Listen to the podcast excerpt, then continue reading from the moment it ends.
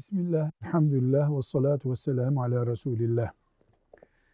Süt emerek, süt annesi oluşturmak, süt çocuğu, süt kardeşi oluşturmak ciddi bir din meselesidir. Süt buzdolabına koyulsa, soğutulsa, dondurulsa, ne olursa olsun süt olarak çocuğun ağzına 24 ayı doldurmadan önce girdiyse bu süt anneliği için yeterlidir. İlla çocuğun emmesi diye bir şart yoktur. Süt bir kadının sütü müdür? Evet.